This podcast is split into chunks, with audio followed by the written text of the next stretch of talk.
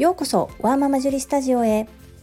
このチャンネルでは発達障害お片付けお料理子育てをキーワードに私の持つスキルや体験から忙しいママがながら聞きで参考になる情報をお届けしています。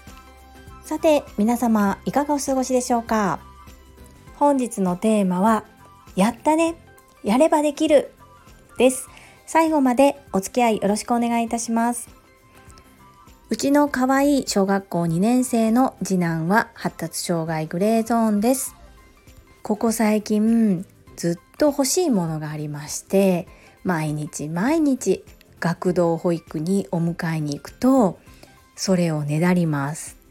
そしてお家に帰ったらしばらく落ち着くのですがまた寝る前にずっと同じことを繰り返してあれを買,、ね、買ってほしいっていうのをね買ったい買ったいって言うんですけどまるまる買ったいまるまる買ったいってずっと言ってるんですね。であまりこう物で釣るのは良くないっていうのは分かってるんですけれどもあえて私は時にそれを使います。で次男も何か目標を達成したりできなかったことができるようになるとものすごく褒められてご褒美がもらえることがあるっていうことはしっかりと認識しています。それで前にもお話しさせていただいたんですがあいうえおひらがなが50音中今ですねちょうど30ちょっとぐらい覚えていてであいうえを覚えたらか勝ったいあいうえを覚えたら勝ったいってずっとアピールしてくるんですね。そこで一旦じゃあ本当にどれだけ理解して読めるのかっていうのをあいうえお表を見ながらチェックしてみました。すると何ということでしょう。残り11文字を残してあとは読めるようになっていました。これは本当に学校の先生方や支援級の先生方そして学童でもしっかりずっと横についてサポートくださっている支援員の方々のおかげです。そして次男に残り11個だよ。11個覚えたら全部50全部覚えたことになるよ。すごいね。どうする？って聞くとやる。っていうのでじゃあやってみようとやりだしたものの今までわからないもの11選ですよね。なので途中で涙を浮かべながらこれわかんない難しいっていうので今日全部覚えれなくたっていいんだよ。また続きは明日しようか。ゆっくりやればいいよ。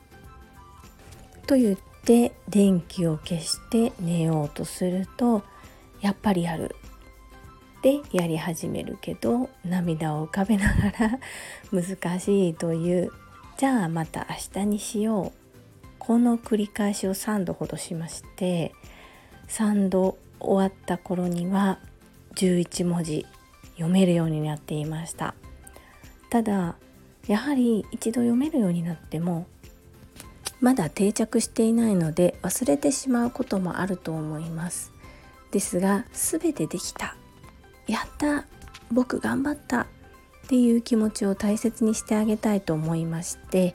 全部できた瞬間お互いハグハイタッチをしそしてそのそのまま次男が欲しいと言っていたものを私はオーダーしました。すっごく喜んでました。あまり物を欲しがらないというかうん、ほとんどお兄ちゃんのおもちゃお兄ちゃんのお下がりで満足しそしてあるものの中で遊んできた次男です。なので欲しいといったものはできるだけ何らかの形で私は与えるようにしています。だからか次男が自分で欲しいと選択したものはとてもこだわり抜かれた厳選のものでそれでものすごく大切にします。これは整理収納アドバイザーとしてお仕事させていただいている私ですけれども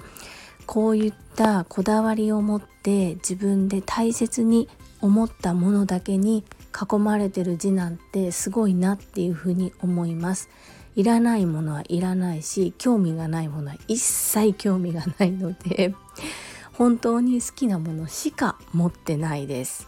そういうところは私もあ物を買う時に見習わないといけないなというふうに思う部分です。そんなこんなでこの週末は私にとって記念日となりました。小学校2年生の2学期。1年生の1学期で他の子は全部覚えているひらがな。こういう比較は普段しないんですね。次男の成長を見てますので周りとの比較はしないんですけれども次男が成長できた時に一応周りと比べて今どの位置にいるのかっていう確認はするようにしています。周りと比べてうちの子ができないだから落ち込む。そして自分を責めるのではなくってだいたいどの位置にいるのかを確認するためにたまに周りと比較したりします。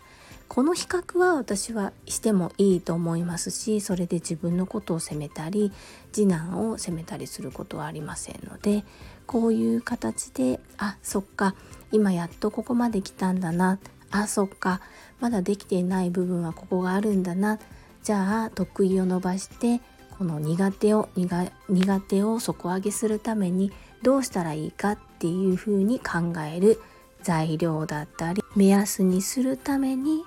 いわゆる普通と言われることどのぐらい今差があるのかっていうのをあえて比較することがあります。普段は昨日の次男おとといの次男と比較して次男の成長をたくさん褒める。そんな、うん、子育てというかそんな風に次男と接するように心がけています。皆さんの参考になれば幸いです。